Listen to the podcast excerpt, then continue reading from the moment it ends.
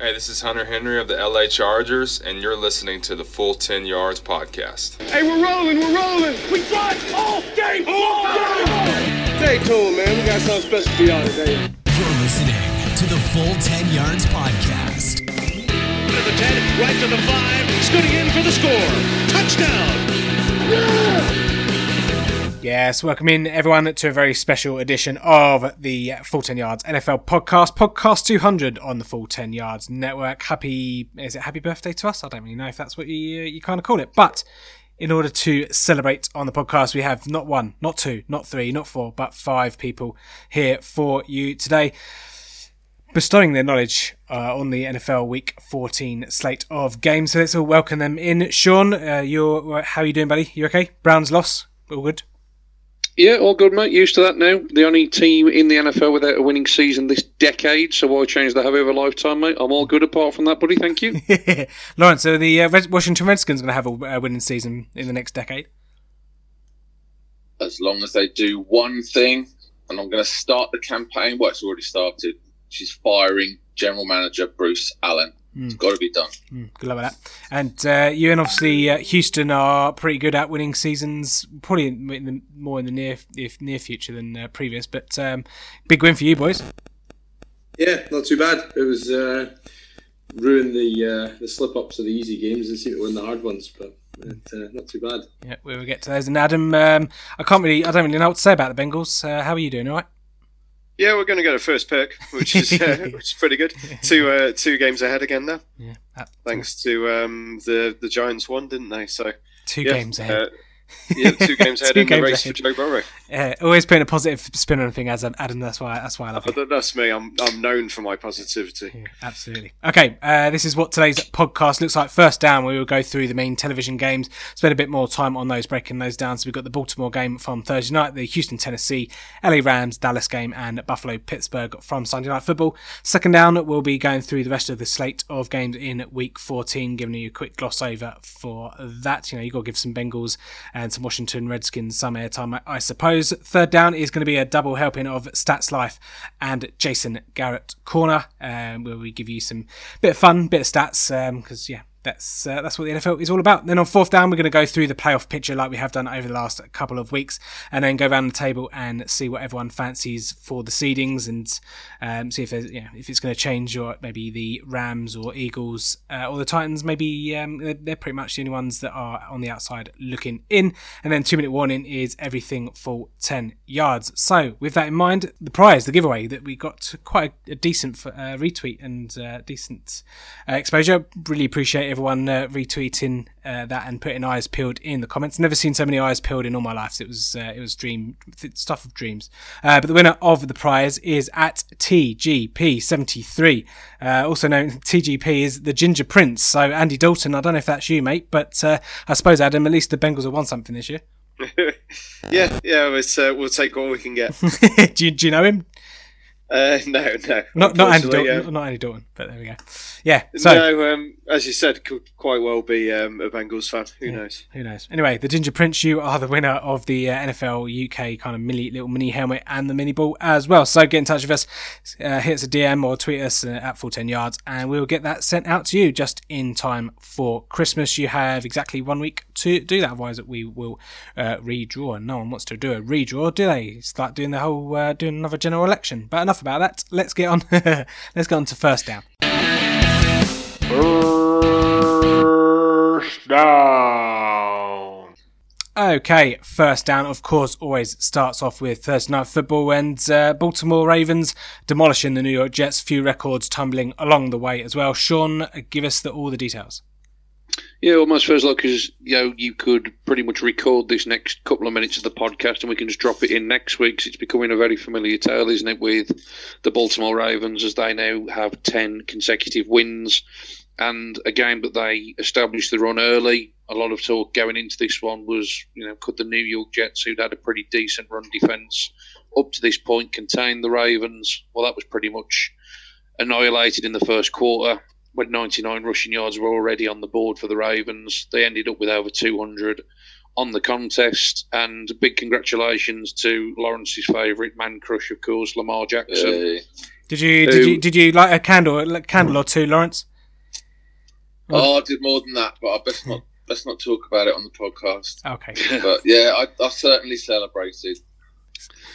Well, he finished this one with 86 rushing yards to obviously move ahead in the um, standings as far as single rushing yards in the season for a quarterback, beating Michael Vick's long-standing record. And obviously, he's still got a couple of games to go. So, as we've alluded to, he's going to obliterate what was the existing record. Uh, but yet again, it's actually his arm that dominates this one as he throws another five touchdowns through the air in an offense that you know pretty much everyone knows what you're going to get. You're going to get plenty of run game and you're going to get plenty of production through the middle of the field. But even though people know it's going to happen, everyone seems to have a really hard time stopping it. Uh, this one was out of order early on. Really, to be honest, it was never a contest. It was 35 to seven going into the fourth quarter. Uh, so don't let the final scoreline actually, you know, make you think this was anything other than a blowout. Um, the Ravens completely coasted in this one only surprise for me, if I'm being honest, is the fact that um, Lamar Jackson stayed in the game for as long mm. as he did. Yeah, um, I was a little bit surprised by that. Um, I, I, I, you know, fully expected RG three to get a lot more reps, and um, I think it's almost pretty certain now. I think they can probably clinch the number one seed and home field advantage this weekend, certainly. But obviously, without owning the tiebreaker over New England, they're not far away from getting that done anyway. Um, so that was the only surprise, really. Mm. Just touch on the Jets outside of Jamison Crowder, who again completely dominates the targets from Sam Darnold. Um, he was targeted a massive 11 times in this one and had himself a fairly nice game with six receptions, 90 yards, and a couple of touchdowns. It, it feels like yet another lost season for the Jets and another season where the word horrible word rebuild seems to be high on everybody's agenda. Um, but after an off season again of, of, plenty of promise, obviously losing Sam Darnold for a portion of the season hasn't helped. But it's going to be another losing season um, and plenty of questions for the Jets to answer. Um, but for the Ravens, obviously all things looking towards the playoffs now, and certainly a team that nobody's going to want to come up against. Like I say, they haven't now lost since September. Mm, absolutely, indeed, and say, uh, yeah, one of those teams that could be facing them are uh, Houston at Tennessee. Uh, also took place at the weekend. Ewan, a big Houston fan, obviously. Uh, how many how many nails did you buy? Not many, really. I think if, if it hadn't been two turnovers in the red zone, I think it would have been a lot bigger gap. Mm. it was 24-21. Texans, uh, Houston front seven did a really good job of holding out the, the run of uh, Tennessee and kept Derrick Henry under under 100 yards uh, for the first time uh, in a long time this season. Uh, the Houston, Houston, offense ran for over 100 yards the first time since Christian McCaffrey in Week Six, so that that was a big swinging factor in the game. Um, a blocked field goal early from defensive tackle Angelo Blackson um, kind of sw- swung some momentum, and then the biggest play of the game, I think, which led to um, the Texans taking a, into a 14-0 uh, lead at the half time was uh, linebacker Justin Reid knocks the ball out, and Whitney Mercilus runs it for eight, eight over eighty some yards into uh, set set up the Texans in the red zone. Kenny Stills scores two touchdowns in, in the first half, 14-0 at half time. Um, and the Texans defense stood pretty, pretty firm all day, really, against uh, um, against Tannehill. I think with, a lack of run game and uh, kind of showed kind of showed some flaws in their in their approach. And uh, a team that had been red hot coming into this, it looked like they were searching uh, for ideas. The return of Will Fuller again make, changes this offense, changes Watson in the way they play. Uh, found Fuller in, in, deep, then Watson. What he described was a through a, a, a dumb turnover in the uh, there was it looked like it was almost triple covers didn't get enough loft on the ball to drop in the back of the end zone. Um, and the uh, then the Titans go up the other end and, and score. It, it was um, drew, drew it level. And then the, the real the real sort of uh, killer of the game was uh, Deshaun pieces together a long drive, and Carlos Hyde takes it in for yet another touchdown this season, uh, which means Houston are now only the second team after the Cowboys uh, this season to have a three and a half thousand passer, a thousand yard receiver, and a thousand yard rusher. Uh, this season, uh, Houston got a late field goal, didn't quite take enough time off the clock. Um, the, the, Titans had the ball back briefly, tried an onside kick um, after some confusion with the referees, as always, and uh, and if, if Houston could just piece together a mild bit of pass rush and not turn it over in the red zone, it probably would have been quite a comfortable one. But um, but again, it's a divisional matchup, so they always they'd always become pretty close. There's a level of familiarity there between the two. And uh, yeah, big win for the Texans leaves them at the top of the AFC South, all to do um, against Tampa Bay on the Saturday game next week. But uh, it was a, a, a contest that, uh, that much needed to win, uh, a, a, key time of the season. Mm. Absolutely, and they, the, those two teams get to renew rivalries in week 17 as well. So not uh, not too long to rest there between those two teams. But is the damage already done? Go on. Tim, can I just give a quick little bit of love to Jonnu Smith? You can. For for two plays in that game. I know it was, it was a huge Texans win, but for Jonnu Smith, two things that stuck out watching that game. He had the longest run for a tight end in something like 30 odd years. He had a 60 yard run. He was 43, 43 years, I think. Yeah. And then on top of it, that Whitney Mercilus return, it was Jonnu Smith who got the tackle to prevent the touchdown. So just a little bit of love to um, to Jonnu. Hmm. I think as well coming to that game is uh, AJ Brown's a, a, serious threat wide receiver. Mm, yeah, uh, he's, like For a rookie, he's, he's, I think there's been a lot of rookies this season that have all come in uh, right across the league uh, at that position, which has not traditionally happened and, and performed. No, he's everything that they wanted Corey Davis to be, didn't they? To be quite honest, so um, yeah, yeah, okay. As I say, they'll be uh, facing off each other in a couple of weeks' time. LA Rams at Dallas, obviously a uh, repeat of the divisional game from last year. Dallas put into lay, uh, into rest that ghosts. Um, yeah, pretty. I mean, as a Dallas fan, you, yeah, all the all the trials and tribulations over the last month or so, uh, watching absolute tosh um, take take the field. Uh, we'll get to the coin flip debacle a bit later, but um, this is probably one of the most comfortable uh, Dallas games that I've I've watched in, in, a long, long time. Absolutely obliterating the Rams in the first half. Um, yeah, if you've got a, a, an offensive line and a ground game as good as Dallas, when you've got Tony Pollard going for 12 carries, 131 and one, I know that most of that's in garbage time, but Zeke on 24 carries, 117 yards and two why like it just beggars belief why they go away from the run game like they did in the second quarter. I think it was it last week, um, and, and in previous games as well. Yeah, Zeke is one of the best running backs in the league. Uh, yeah, I'm not going out on a limb on that one, but you've got someone like him behind that offensive line. Why would you know? Establish the run in the first quarter. Why then go away from it? But anyway, more about Jason Garrett a bit later on. Um, one of the highlight rails in this one was a lovely one-handed catch by Jason Witten, uh, rolling back the years there. Uh, Tavon Austin as well, wide, wide open. I don't think he's ever been that wide open. Uh, of course, a revenge game for him. But like I say, yeah, Zeke's show, second half, um, yeah, Rams couldn't really mount a comeback. Goff obviously took a bit of a hit to his hand on the, on a offensive line's helmet from a throw. Uh, we could didn't really recover from that as well. But yeah, Rams struggling to to get anything going at all. To be quite honest, Dallas actually uh, creating turnovers in this one. I mean, what a world we live in when that happens.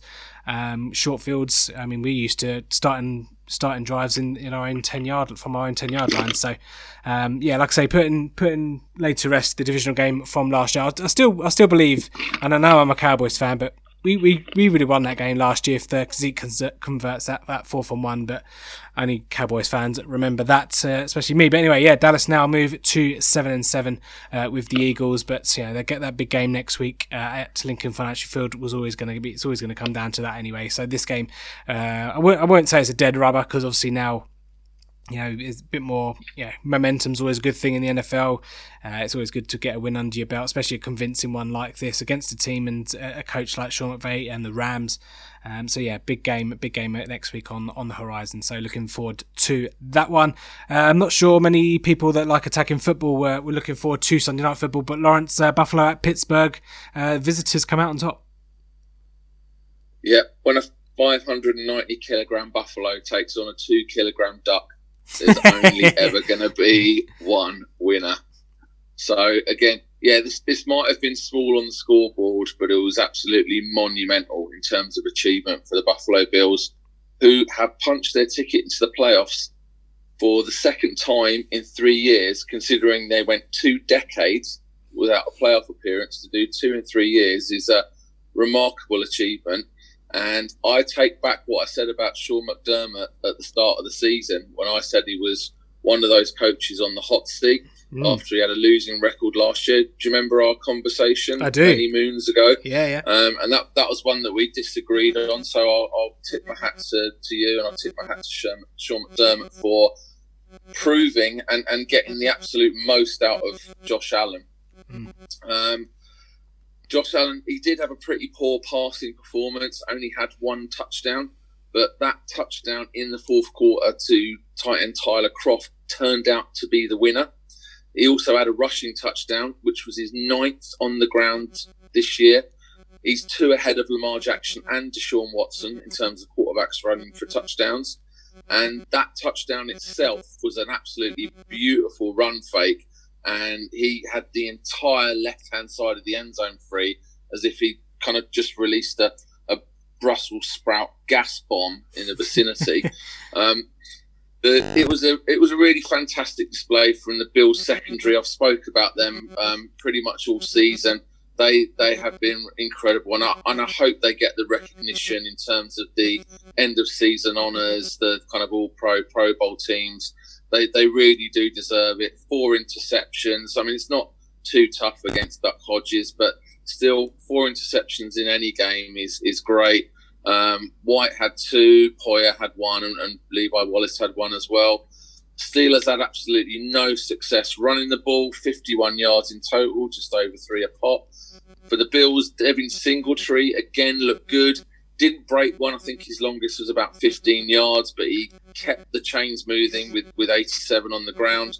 I mean, Bills Mafia are going to be extremely happy, whilst I think the Steel Curtain are going to be nervously waiting in that weird Twin Peaks Lounge with the man who talks backwards, mm. kind of awaiting their fate in the playoffs.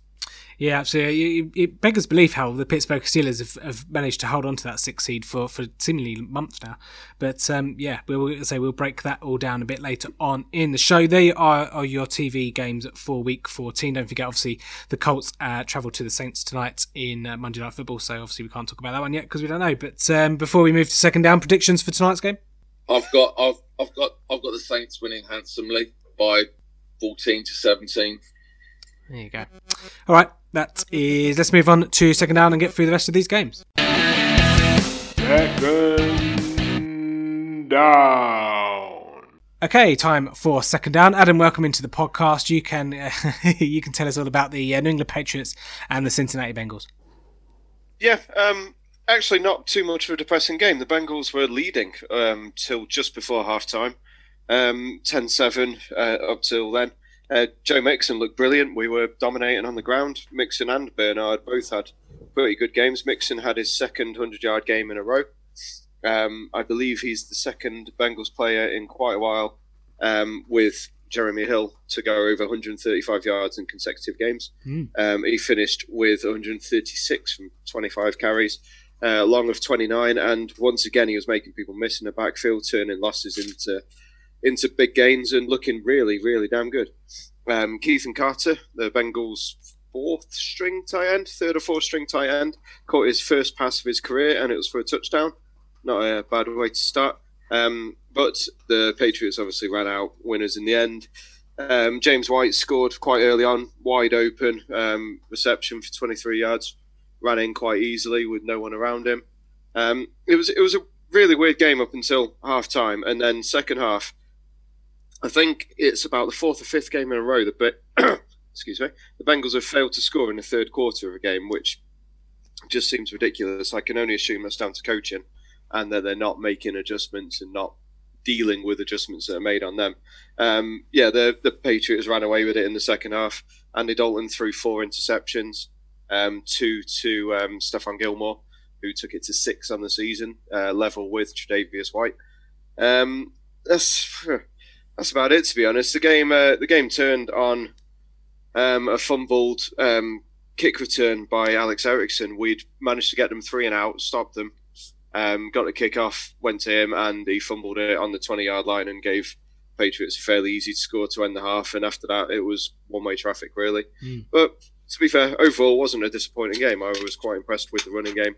No. Um, I have a lovely stat later on uh, mm. based on this game, which I'll say for that. Uh, and Keel Harry scored again. Uh, Rex Burkhead finished the game with a 33 yard run. but that shouldn't have counted because we were screwed by the refs. screwed by the refs. What? They've been the England Patriots. They got one against them last week, so that's another, another ten years uh, locked in, isn't it? Yeah, it, it evened out, and uh, yeah, the interceptions. It was almost like the Patriots knew exactly what play was coming uh, mm. on a few of them. Who'd have thought? Who'd have thought? It's almost as if they filmed them or something. Good in the team last week. Yeah, yes. absolutely. Yeah, I'm about to say Andy Dalton shouldn't get himself too down. He's just won a prize, so um, yeah, there is that. He'll be happy. moving, moving on. Baker Mayfield's not winning any prizes this season. Sean, uh, tell us about how they struggled in Arizona.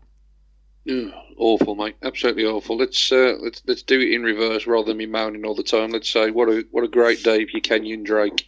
Um, four touchdowns on the day for the Arizona running back, and I think it's official now that David Johnson is done in Arizona. Um, Kenyon Drake had a, a monster game in this one for a, uh, a Cardinals offense that just moved the ball at will. Uh, against an extremely porous Browns defense, rushing wise, 226 yards on the ground for Arizona and Kyler Murray looked an awful lot better um, than the fellow number one pick of the previous draft, Baker Mayfield, who again high wide and not very handsome on a number of his throws, um, continually seeming to be forcing the ball uh, towards Beckham in you know double and triple coverage at times, and you know outside of Nick Chubb, um, quite possibly one of the most disappointing seasons in terms of actual production against hype in the off season. Um, Ricky Seals Jones has been quiet the last few weeks. He Revenge had TD. a nice mm, had a nice couple of touchdowns in this one um, as David Njoku was sat down as a healthy scratch. Um, I, I, don't know if there's a bit of a power struggle going on now, to be honest, between John Dorsey and Nonny wanting his guys on the field. And there's obviously a lot of reports around unrest in terms of Freddie Kitchens and whether he's going to be moved on. There was a report out that they're going to stick with him. I, I, would suggest that the Browns have pretty much quit on him. To be honest, looking at the performance yesterday, mm. um, you've got receivers that are just you know laughing and lollygagging around on the bench. Essentially, you know they, would rather be anywhere but Cleveland by the look of it. Mm. But so, Sean, sorry, sorry to bat him. What did you make of all the the reports going around? Obviously, all the Jarvis Landry and all the rest of the receivers you know, shouting to the Cardinals, "Come get me!" I mean, if you're going to go to one stadium in the NFL, you don't really want to be doing it at the Cardinals, do you? Yeah, I'll, look, there's obviously a lot of frustration. You know, let's face it. You know, people had crowned the Browns as Super Bowl champions before the ball was kicked off this year, and you know, no one's going to try and make it sound anything other than what it is, and that's been an utter disappointment for the year. Uh, the offense hasn't clicked. They haven't got any sort of regularity or production out of the receiving game. Like I say, outside of Nick Chubb, who's been phenomenal, the rest of the offense has really struggled. They've struggled on the line to keep Mayfield protected, and you know I know a lot of Browns fans don't want to admit this, but unfortunately, I, I will say it as I see it. He's regressed awfully this year. Um, he needs to take a long, hard look at himself um, because he's, you know, like I say, really gone backwards, and he's unfortunately part of the problem. I know everybody will want to blame it elsewhere, uh, but he's very much part of the problem. He can be part of the solution. He's proved, you know, in, in terms of his rookie season that he's got ability. Um, but I think the writing's on the wall, mate. To be honest, they will be moving on in the off season. I don't care how many reports come out between now and then. Mm. Um, it's a disaster, absolute disaster, and unfortunately, it looks like uh, a bit of a clearing of house job is going to happen once again. Mm. Why can't Why can't the Cleveland Browns turn it around? It's really strange, isn't it? Um, anyway, but you can um, rest assured, uh, Sean, at some point, Cleveland Browns will be in the playoffs. Maybe not in your lifetime, but Fingers crossed, right, uh, moving on. Lawrence, uh, you're, uh, I'm not going to say your beloved San Francisco 49ers, but uh, yeah, Atlanta at San Francisco, this was a, a, hell of a finish in this one.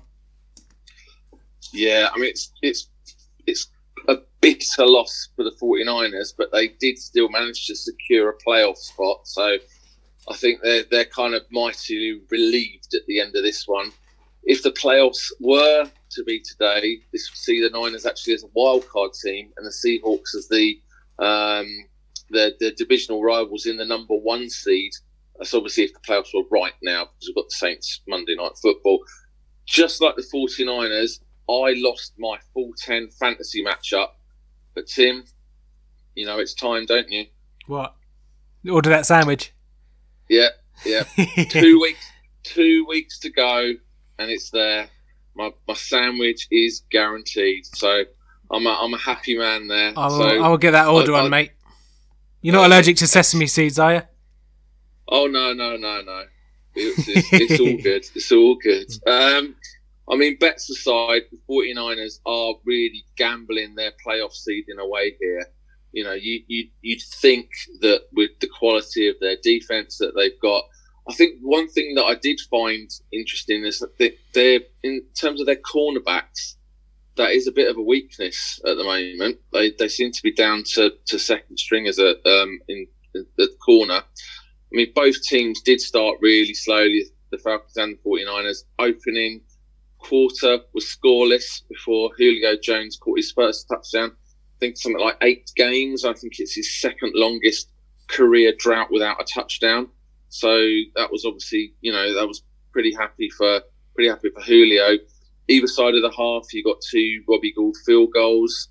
13-10 to the 49ers going into the fourth quarter. You're thinking this is this is going to be a nail biter, but looks like the 49ers are going to squeeze this one out with their defense. They're not going to concede many more than the 10 they have in the first three quarters. Jimmy G tried a handoff to um, fullback Carl Juszczyk, got stuffed, but thought, no, I've, I've, I've given you a, a, little bit of a bone. I'll give you another bone. And then he threw him a, um, a little touchdown. So they take a 19 to 10 lead. Robbie Gould misses the extra point, and you know I've, I've always got this thing about missing extra points. So I see it as a as a really bad omen about kind of things to happen. And and there we go. Five minutes left now. Falcons scored what was supposed to be a, a meaningless kind of compensatory touchdown just for people betting. It kind of meant that the score was closer. Um, Ollison went in from one. The Niners then take almost three and a half minutes of the clock Gould got his third field goal, a five point lead with under two minutes left, and a 49ers defense ahead of them, led by um, Nick Bosa, who's, who's been outstanding and, and is going to run away with Defensive Rookie of the Year. And then Falcons quarterback Matt Ryan pulls off one of the best two minute drills that we've seen this entire season, if not the past couple of seasons. 10 plays, 70 yards, go ahead score to tight end Austin Hooper, but it kind of bounces off his ankles and his thighs and everything. Is ruled a, ruled no touchdown. Third and five from the five yard line. Julio catches the ball. It's judged that he's been tackled at the one yard line. As soon as they did the first replay parallel with the end zone, you could see he clearly got the ball mm. over the goal line. Um, it was it was no doubt then as soon as they did, did that, didn't even have to do multiple angles. As soon as they did that side on one, bang, touchdown.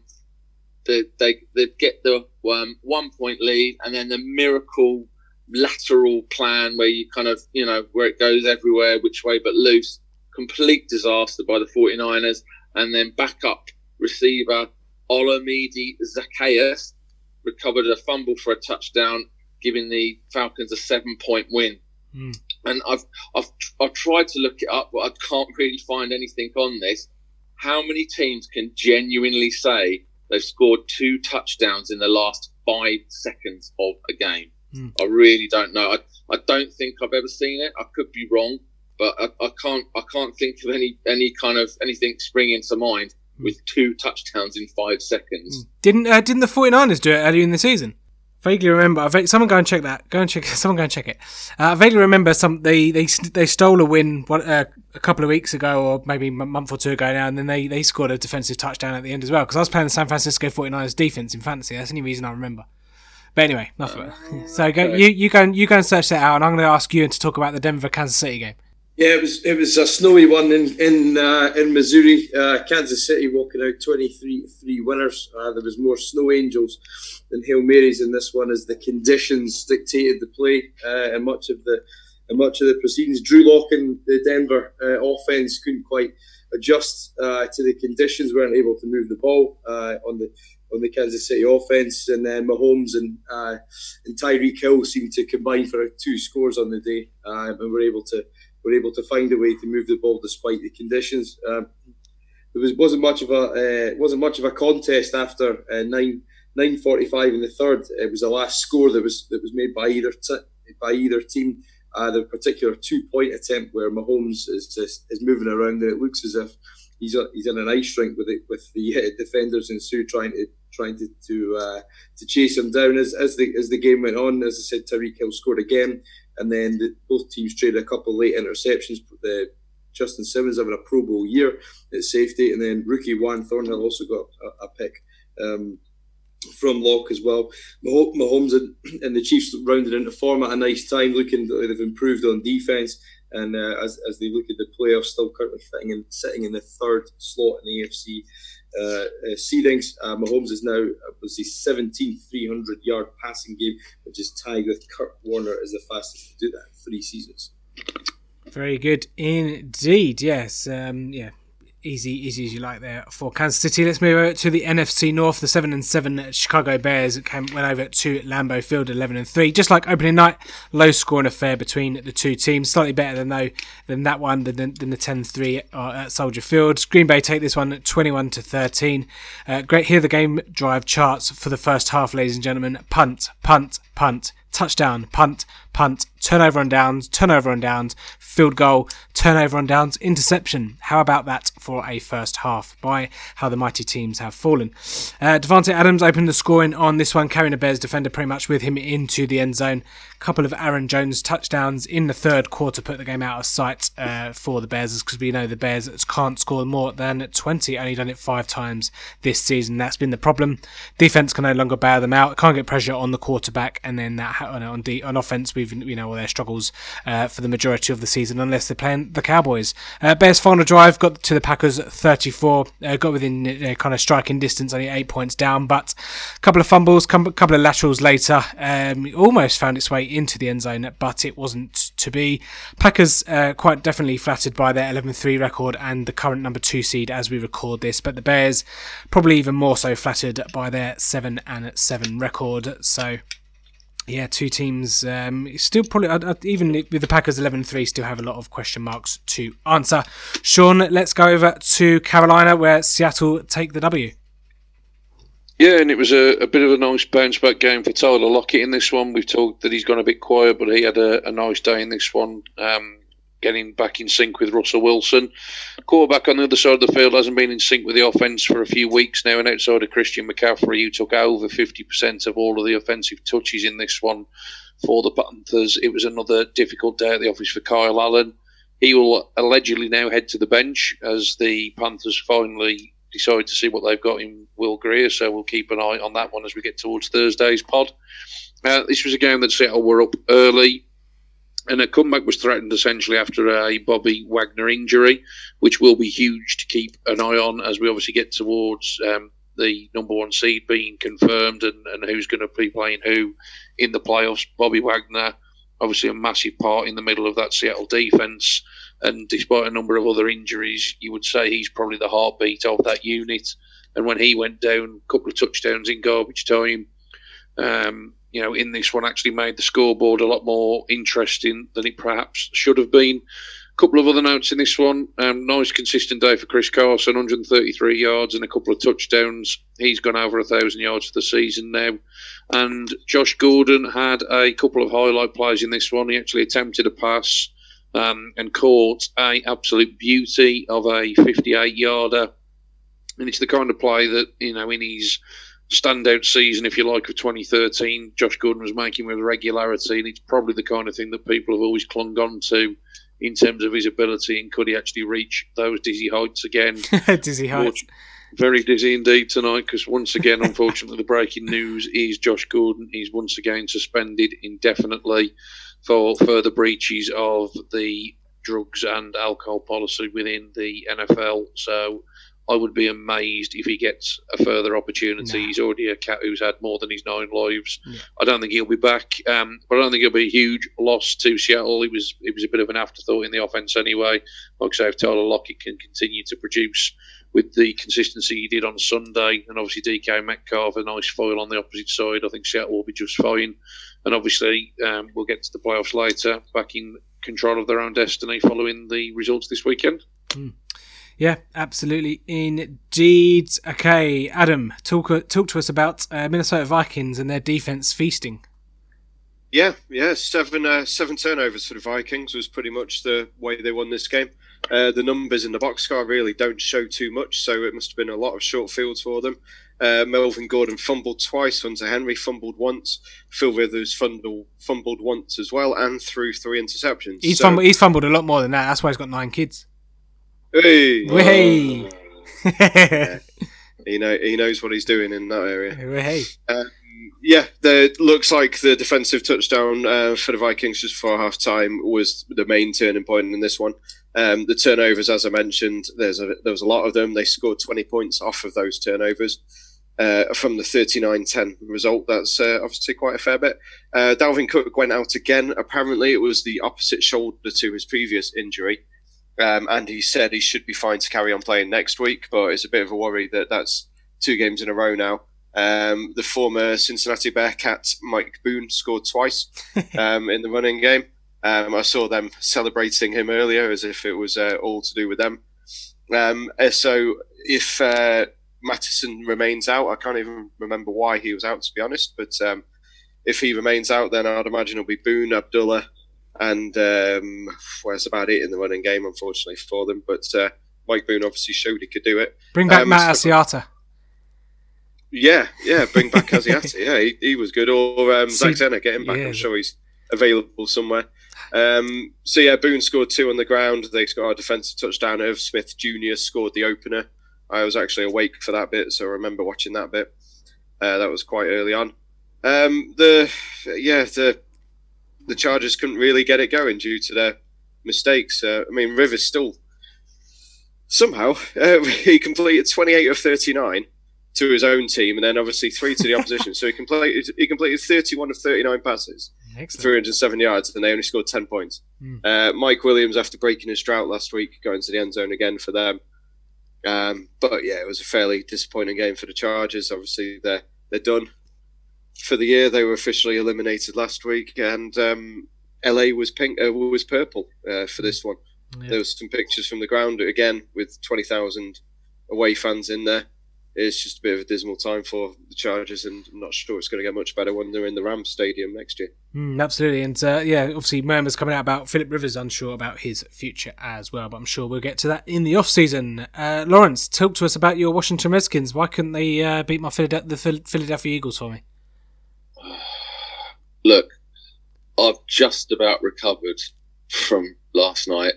Not only did I manage to lose in the full 10 yards staff fantasy league semi final by getting I'm still there. I'm crucified. still there. Yeah, yeah, yeah. We'll get to you later. Yeah, thank you. Yeah, yeah, definitely. Um, but I was, I was in a massively bad mood after the Redskins allowed 20 fourth quarter points, including two touchdowns in the last 30 seconds to an Eagles team that was actually losing 27 23 with 24 ticks on the clock left. Absolutely nothing for the Redskins to play for apart from pride. And they did start brightly. I, don't- I, I don't know if everyone's seen the, the Dwayne Haskins, Terrence McLaurin 75 yard touchdown, but it was a pretty impressive score. Caught him over the middle. Um, McLaurin did most of the work to, to get to the end zone, but he looked fast. And, and it's, it's, it's such a relief to actually have a Redskins receiver that, that can actually catch the ball, that can find the end zone after kind of big disappointments of the likes of Josh Doctson and people like that.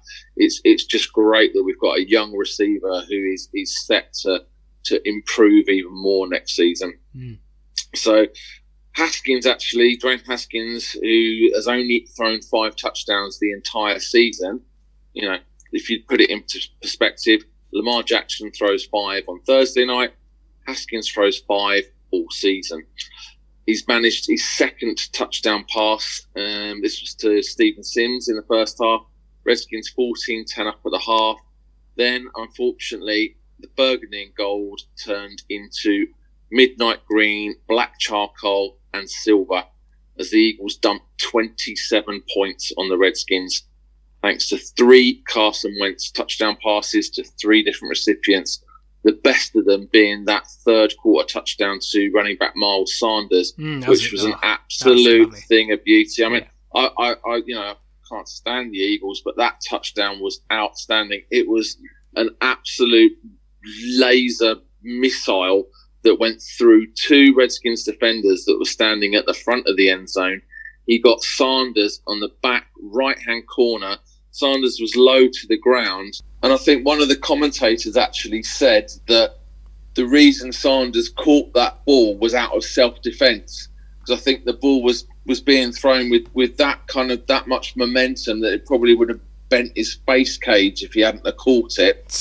so down by four, the Eagles produced an outstanding 11 play, 75 yard drive, ending with, I kid you not, Greg Ward's first ever touchdown. And the reason I'm so upset is because he was one of the people that murdered me in the in the fantasy semi-finals. So down by three, Dwayne Haskins reverts to type, gets strip sacked by Nigel Bradham, the Eagles linebacker, and he looking like some sort of bodybuilder wearing concrete boots, marauded his way down the um, down the sideline for a bonus defensive score as time ran out. The Eagles at seven and seven are hundred percent still in with a playoff shot.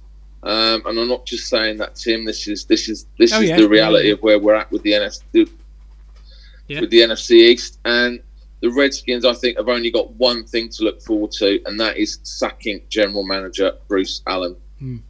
Yeah, absolutely. Philadelphia actually home uh, home underdogs uh, next week against Dallas. That could be interesting. A little hedge hedgeroo there for me. Um, okay, let's move over to the other team in the NFC East, Miami at New York Giants. Of course, uh, the the Wembley game from uh, all those years uh, all those years ago. Uh, I didn't watch this game. I don't know why you would, but ended up being a bit of a points fest. one of the highest scoring games of the weekend, but just 10, 10-7 at the half though. the Giants pulling away. not said that many too many times. It's usually the other way around. A fast start followed by a capitulation in the second half. Couple of touchdowns here for Saquon Barkley on the way to a 100 yard rushing game for the third time this season.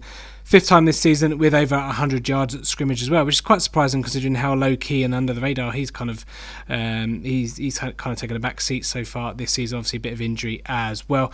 But DeVante Parker, he's uh, he got involved in the game as well. Uh, nine, now 954 yards on the season with eight touchdowns, smashing his previous best in which was his second season with the Miami Dolphins, 744 yards and four touchdowns. Final score in this one, 20 to 36. Both teams now three and 11. Okay, little podcast secret. We may be 200 episodes in, but the boss is having some technical difficulties. So I'll take up the driving seat. And Adam, I'm going to swing over to yourself, mate, to talk us through Tampa Bay and the Detroit Lions. Yep, Tampa go into Detroit, win 38 17. I was actually quite hopeful that Jameis wasn't going to throw an interception in this one, but he did it on the first series once again. Um, the Lions had only had five interceptions on the year up until this one, so I thought we were on for a clean game from Jameis, but apparently not. But as always, it didn't affect him. He finished the first quarter with 236 passing yards, um, the most in a first quarter since uh, Peyton Manning in 2004. Uh, the first half, finished with him 18 completions from 26 attempts, 308 yards, three touchdowns, one interception. Um, it's it was a typical Jameis game. He finished on five, 458 yards, four touchdowns for the entire game. It was just, I, will be honest, I wouldn't mind if the Bengals took uh, Chase Young uh, first and paid for Jameis Winston. I would be quite happy seeing that kind of entertainment every week. Um, probably won't happen, but it's uh, nice to nice to hope. Um, the leading pass catcher for the Bucs was Chris Godwin, 121 yards off just five receptions. He went out with a, I think, hamstring injury though, so I'd be surprised if we see him again this year. Unfortunately, uh, in his place, um, Breshad Perriman stepped up. He had a career game. He went for 113 yards, scored three touchdowns in the process, and Scotty Miller scored the other one before again uh, injuring himself. I think he was definitely a hamstring. So he's out probably for the rest of the season now. So next week could be a very different look for the Buccaneers. Um, on the other side of the ball for them, Shaq Barrett recorded another sack to take him to 16 and a half on the season, which is just a remarkable season for him. Uh, the Lions on the other end of it, they were awful first half. They managed to get back into it a little bit in the second half, um, but it was it was mainly garbage time uh, and a defensive score uh, from what I remember for the Bucs was what took it over, uh, took it out of the Detroit's hands. Um, Wes Hills recently called up from the practice squad, scored two two touchdowns on the day for them, both from short yardage. He had 10 carries for 21 yards in in the end, with a long of 15. So it kind of shows what game he had. Um, their passing game was non-existent again. Amendola led them for 102 yards. But yeah, it was um, fairly fairly easy game for the Buccaneers. It was the money was on them all week, and it proved right. There was 11 different pass catches for the Bucks, which was um, kind of interesting. But yeah, typical Jameis game, 38-17 to the Buccaneers. Yeah, nice little win streak that the Bucks are on. And you and I'm going to throw it over to you for the next one, as unfortunately, if you're an Oakland Raiders fan, you didn't get to say goodbye to Oakland with a victory as the Jags pinched this one late. It was a final game at the uh, Coliseum. Um, Charles Woodson set off the flame, which has been all set up to be a, a final hurrah in uh, in Northern California. Um, not what the what the home crowd would have wanted. Um, Darren Waller continues to be a threat for that team. 122 yards on the day. Uh, a guy who's battled back from a lot of adversity. Is a great story for the league and for the Raiders and their their offense. And I could a continued uh, battle of the defenses, and ultimately they were the both sides were dominant the line of scrimmage. It was a TFL and sack fest that dominated the game. A few field goals in there. Tyrell Williams getting a, a 40 yard touchdown to, to, to, kick it off. Um, and then it came down to, to, a bit of late madness, really. It looked like Oakland had done enough to win the game. Um, there was confusion with the referees in terms of stopping the clock uh, when it appeared. Um, Derek Carr had, had scrambled for a first down and, and, and kept his knee in bounds. Uh, the clock, they stopped the clock, then they started again, then the clock stopped. So it was some some great adverts for the officiating once more. Um, then they missed two field goals right to death um, with the game at 13-16 to Oakland, a penalty for running into the kicker. Um, then another another another attempt which went wide also. So Minshew then found a way to get them back into the game. Uh, got another touchdown for Conley late on. Um, the drive was extended by a foolish Dion Jordan's roughing the passer call with 43 seconds to go, and uh, Corky Carr and Coat were booed from the field um, as the last of the last game in Oakland as the Raiders, a franchise, turns their back on the community of Oakland that have been there since 1960, probably the worst element of the sport in its in its entirety there of up and up up in sticks and leaving a fan base behind. That gets us through the slate of games for week 15. Let's move over to some stats in third down. Third down. Stats. Stats. Okay, here we go then for third down and stats the way our heart, our heart, we like it. And let's get straight into it. Ewan, let's come to you. Let me guess, you're going to tell me something about the Houston Texans. Well, that's it. As I told you last time, Sean, after uh, Baker Mayfield was above Watson uh, in the top 100 players, it's uh, going to keep spreading the gospel until we get that fixed this year uh, in the off season. So um, Deshaun Watson was the first player in NFL history to have consecutive seasons with plus 25 touchdowns and plus five rushing touchdowns. Um, since Steve Young did it in the '94 season, he's still got he's still got this second consecutive season with two games to go to break that record further. Yeah, I think I certainly think he's going to be ranked above Baker in any off-season uh, list this year, mate. We'll wait and see. Uh, talking of another quarterback, Lawrence, I know you've got one for us with regards to Jameis Winston. I've got an absolute stunner here for you. Jameis Winston, with his monster game yesterday, is the first player in NFL history to throw 450 yards in back to back games. Can you believe that? So, if you take that threshold down a little bit lower to 430 yard games, then you've got the likes of Phil Simms back in 1985 and Dan Fouts in 1982, both combining for um, Phil Simms combined actually for more yards in total than Winston. He had 945 yards over a two game span. But Winston, what a, what an achievement! Along with that win streak, the first NFL player to throw 450 yards in back-to-back games.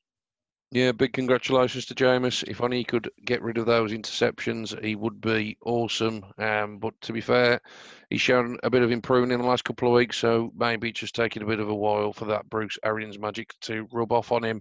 Uh, Adam, going to finish off with yourself, mate, for this week. Uh, hit us up with one. Yep, I'm going to stick with my own team. Uh, Joe Mixon. I've said for weeks now he's running really well. He's making making something for nothing each time, and it's been proven by the stats since their week nine bye. Joe Mixon is second in touches and second in yards from scrimmage um, in the league, second behind, unsurprisingly, Christian McCaffrey. Uh, he's had 143 touches and 745 combined yards in that time. Um, so there's hope for hope yet for the Bengals' future uh, if they get that offensive line sorted out. Yeah, absolutely, mate. I know you've been big on him all year, and he's certainly got plenty of talent in that backfield. Like you say, if they can get him a bit more of a stellar line to run behind, then potentially some good things can happen there. Uh, let's move on then to our favourite little corner, where we will hopefully speak about some questionable decisions, whether it be from the coaches or refs, in Jason Garrett Corner. All you do, Jason Garrett, is clap your hands. All you do, Jason Garrett, is clap your hands. Jerry plays you like a puppet. You really are a muppet. It's fourth and one, don't do it, just clap your hands. Okay, let's open up Jason Garrett Corner, and I suppose let's start with what was bizarrely the biggest talking points, it seemed, of the weekend. Possibly an indictment on the fact that the game was a blowout, but let's have a little talk around how you toss a coin in the NFL because it dominated the late window as the Cowboys call for a kick as opposed to a defer, and all hell breaks loose. Lawrence, I know you were particularly annoyed with this. Just uh, give us your view on it. Yeah, I mean, normally the only time you're ever going to talk about a coin toss is one of those um, Super Bowl bets, one of those proposition bets for the Super Bowl. Oh, is it going to be heads or tail? And that's all you hear about coin tosses for an entire season. And then we have this this this game with two teams within in playoff contention, trying to fight a game. Obviously, Todd Gurley decided not to show up, but aside from that, you, you kind of you got a contest, and all they spoke about for the entire first half, the, the, the commentators was about this this coin toss. Oh, you know, the conspiracy theory. Did Dak Prescott actually say something? Oh well, the third time we played back the audio, we managed to just about hear Dak Prescott say he's deferred it, and and then oh, let's cut in. We've managed to find a clip where he said the word deferred, and I'm like, for goodness sake, just shut up about this. Let's enjoy the game. It was it was absolutely ridiculous. So I think we need to put the, the we need to put the commentators in Jason Garrett corner this week for just talking about it too much. Yep, certainly can't disagree with that, mate. Another one that was quite a hot topic, and again, people probably just need to calm down a little bit. Adam, and I you saw a lot of this uh, chatter on Twitter last night, but obviously Sky's red zone coverage didn't start on time, and it got a few people hot under the collar, uh, hot under the collar even, and probably venting their anger in the wrong place. Yeah, Neil Reynolds um, had to take to Twitter today to say, "Stop sending me emails. Stop sending me abusive messages. It is nothing to do with me." Um, yeah, it's a bit ridiculous, really. They were showing uh, an NBA game from the night before, so it wasn't even live. That went to, I believe, went to overtime as well. Obviously, I wasn't watching. I was on um, Game Pass, so I wasn't really that fussed. But yeah, there was a lot of very annoyed people about that one. Yeah, just to rub salt in the wound. Not only a basketball game, but one that goes to overtime, just to delay it even more. I did find yeah. that quite funny. Uh, and you and I'm going to throw one eh, that is actually a coach's decision over to yourself because it was in the game that you were watching. In my opinion, quite possibly one of the worst telegraphed fake punts you will ever see at the end of the first half when the Titans are driving, obviously behind 14 nothing on the scoreboard at this stage. What on earth was that call from Mike Vrabel? Um, I think we, you know, any of us could have seen what was coming as the Titans attempted a deep pass with their punter as opposed to one of the hottest quarterbacks in the NFL at the moment. Yeah, I think I think Romo called out on the broadcast that he thought they might go for it, and then it kind of looked like it looked pretty obvious. So yeah, it was, it was a strange one. I think Vrabel tries to tries to um, go go off piste a bit and, and, and, and bring things in. Um, he did it in the fixture last year, and they scored in a special teams touchdown. So a kind of similar play, but um, wasn't. I don't think it was the look they were necessarily wanting for. And then just so happened that the the probably our best cover corner on special teams, Lonnie Johnson, second round pick this year was was on there, and it was just an easy, one. Just have to stretch out and knock it down, and yeah, big. Uh, big big moment in the game to do that. I think and give away a cheap field field position. But yeah, I think Vrabel thinks he's like to do that. Do that. He was very uh, short with the press after. I don't know if it was part of his decision making or part of the way his team played, but uh, he's usually quite a calm, calm sort of mannered mannered individual. So he was obviously irate at the, the press and uh, and certainly some choice words for for them in some of the line of questioning. Yeah, no, absolutely. And uh, obviously, further compounded when you look at that final score, maybe a 54 yard field goal would have been the more prudent thing to have tried. Uh, but if you are going to pass, surely leave your quarterback on there.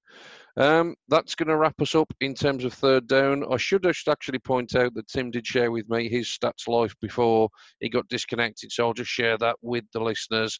And That's just a nice shout out to the Buffalo Bills who made their first Sunday night football appearance since week 11, way back in the 2007 season with their game against the Steelers last night. In that span since, the Steelers have appeared on 38 Sunday night football games and have actually won 22 in that time frame.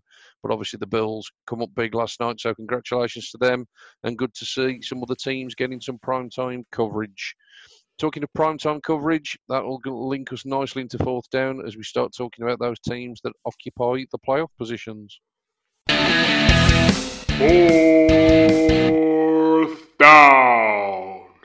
Okay, just two weeks to go, so these places becoming more and more crystal clear by the week. Let's start off in the AFC this week, where the Ravens obviously continue to have their stranglehold on the number one seed at 12 and 2 and they obviously own the tiebreak over the Patriots. So pretty much guaranteed. I would suggest that that's going to be where they end up. Um, they can obviously clinch it officially this weekend. Patriots with that win over the Bengals, um, now 11 and three in the second seed.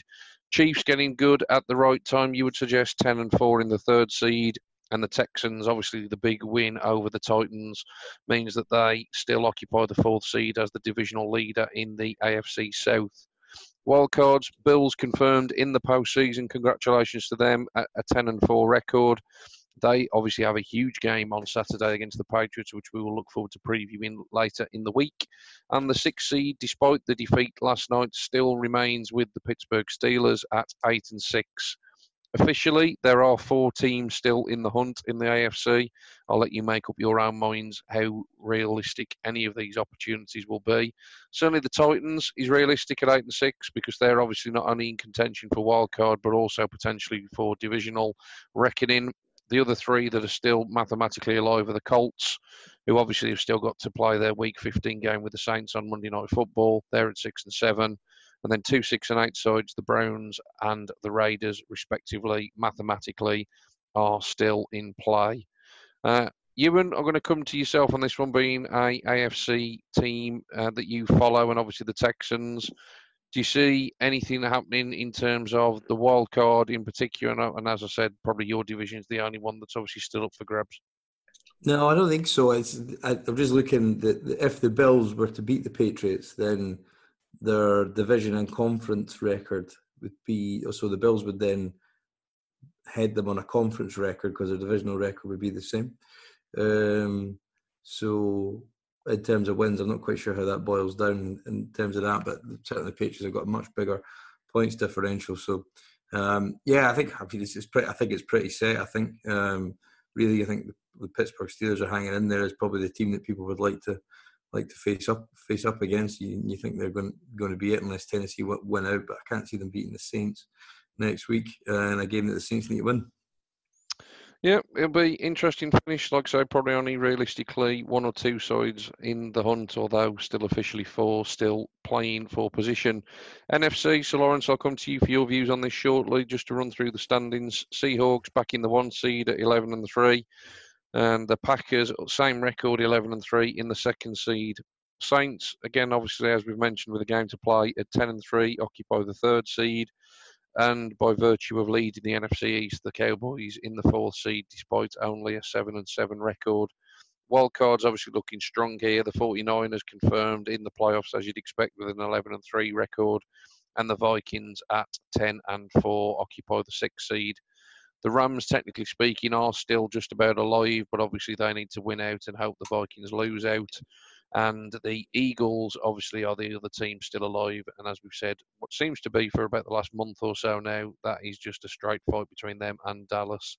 So, Lawrence, let's put you on the spot. Um, who's going to win that NFC East? Because let's be honest, that's realistically the only question that's still on the lips when it comes to the NFC playoff picture. Hate to say it, but I'm I'm sticking with the Cowboys. They were my preseason prediction, so I'm gonna have to to go with my gut. Without you know anything happens to Zeke, then that that season, the Cowboy season is completely over. Zeke is just about keeping them um, in the hunt, and I think that's that superior running game. Obviously, with Tony Pollard backing up they just have the edge over the Eagles in terms of that running game, which isn't quite as solid. And the Cowboys' offensive line, which hasn't been magnificent, it still has massive potential. And I can see, you know, I can see the Cowboys winning that division at eight and eight, and then causing a bit of an upset, and and at least winning their wild card, and and then taking a divisional game and making things very interesting in that final eight. I've got the I've got the Saints actually finishing as the NFC number one seed. So even though they're sitting there at the number three at the moment, I've got them finishing as number one, and I've got the Seahawks having a massive win over the 49ers at the end of the season to get the number two seed. So that would obviously move the Packers down into into number three. So interesting times ahead, but I've I've got the Seahawks to to rise um, and and get that number two seed. Yeah, it'll be interesting to see how it all shakes out in the end. Uh, Adam, as we celebrate episode 200, it would be wrong of me not to bring you in at this point just to get your view on it, particularly probably from a betting perspective. Any sides that you've seen any particular value in at the minute when we talk about the postseason? Um, any of the outsiders that actually represent a bit of value, or is all the money just essentially coming for either the Ravens or you know probably the 49ers or Seahawks, who've been obviously up there as, as divisional leads throughout the majority of the campaign? Yeah, unfortunately, not much for you to be honest. Yeah, the the money's coming for the Ravens. It's too late, really. If you want to bet on them, I, I don't think it's really worth the value now. Um, I had it as uh, Ravens and KC as the top two seeds in the AFC. I think uh, the Patriots are going to slip up. They're, they're just really not, really not the team they were. Um, I think the Titans are going to scrape in, uh, hopefully ahead of the Steelers, because the Steelers are just horrible to watch um, at the moment. So I'm hoping that the Titans and the Bills get the wildcard slots in the AFC. Um, NFC, I had it the same as um, as Lawrence did there with um, Saints and Seahawks as the top two. I think I think the Vikings are going to beat the uh, the Packers in their rematch, and I don't know whether that gives them the the, the division above them. Uh, I don't know whether you guys know that whether the because it will split them in the division, and I don't know whether it will give Minnesota the the overall tiebreaker against the Packers. But I've got them winning the North, uh, hopefully. And yeah, unfortunately, Dallas winning the East, and then the 49ers as ridiculously as ridiculous as it seems um, as the wildcards with probably 12, 13 wins. Yeah, um, but yeah, yeah money Packers, wise, Packers are four and Packers are four and zero oh in their division and eight and two in the conference. Vikings are two and two in the division and seven and three in the conference. So it would, yeah, it'd be the division record that let them down then. Yeah, always fun at this time of year. Get your calculators and your abacuses out. Yeah. Some, somehow the Raiders and the Browns are still technically alive, so that, that shows you how complicated the playoff scenarios can be. Because um, trust me now, and I'm sure Adam wouldn't give me any odds at all. Neither the Browns or the Raiders are making the postseason. I don't care what the NFL.com playoff picture will tell me. That wraps us up for fourth down, and the referees are running in. We best get out of here, gents. It's time for the two-minute warning. That's the two-minute warning. Okay, two minutes left to go. We usually whiz through what's available for you at full10yards.com, but I think everyone's pretty much up to speed with where we are these days. We hope to be your place to go to for all your college, all your fancy, all of your betting and NFL action. And really, just as, uh, as a sort of special call out as we reach episode 200, as a big thank you to any single person that has listened, whether it's to one of our podcasts or all 200 we love doing what we do. We enjoy talking about the NFL and all things that come with it. And, you know, there'd be no need for us to be here if no one was listening. So a massive thank you to anyone who takes out the time out of their week to listen to us. If you read our articles and listen to the advice from the boys, whether it's for your fancy football lineups or for, you know, Adam's betting tips and he makes you a few quid of a weekend, you know, again, we appreciate each and every single one of you. Uh, we look forward to growing even further, and you know, fingers crossed, we'll be at some point in the next season talking about episode 300. And fingers crossed, boys, there might not be quite so many technical difficulties when we get to episode 300 as we've had tonight. Uh, final call out just from all of us that are remaining on the pod is a big, big thank you to the boss himself, Mr. Timothy Lambert Monk, who obviously set this up in his uh, wisdom a while ago. And a big thank you to Tim for you know bringing us all on board and giving us the platform and the opportunity to share our thoughts and views with you. I know he will obviously be personally disappointed to have not been on to end the 200th episode, but uh, hopefully, mate, we've done you proud and long may it continue. Right, boys, I think that's enough gushing for one week. Um, let's get out of here and say goodbye. And there's plenty of us to say goodbye this week. So it's goodbye from Lawrence. Take care, everybody. It's goodbye from Ewan. Thank you. Cheers, guys. And it's goodbye from Adam. Who day? And in the great words of Kevin Cadle, it's bye bye for now. Bye bye. Thanks for listening to the Full 10 Yards Podcast. Follow us on Facebook or Twitter at Full 10 Yards or email the show full10yards at gmail.com.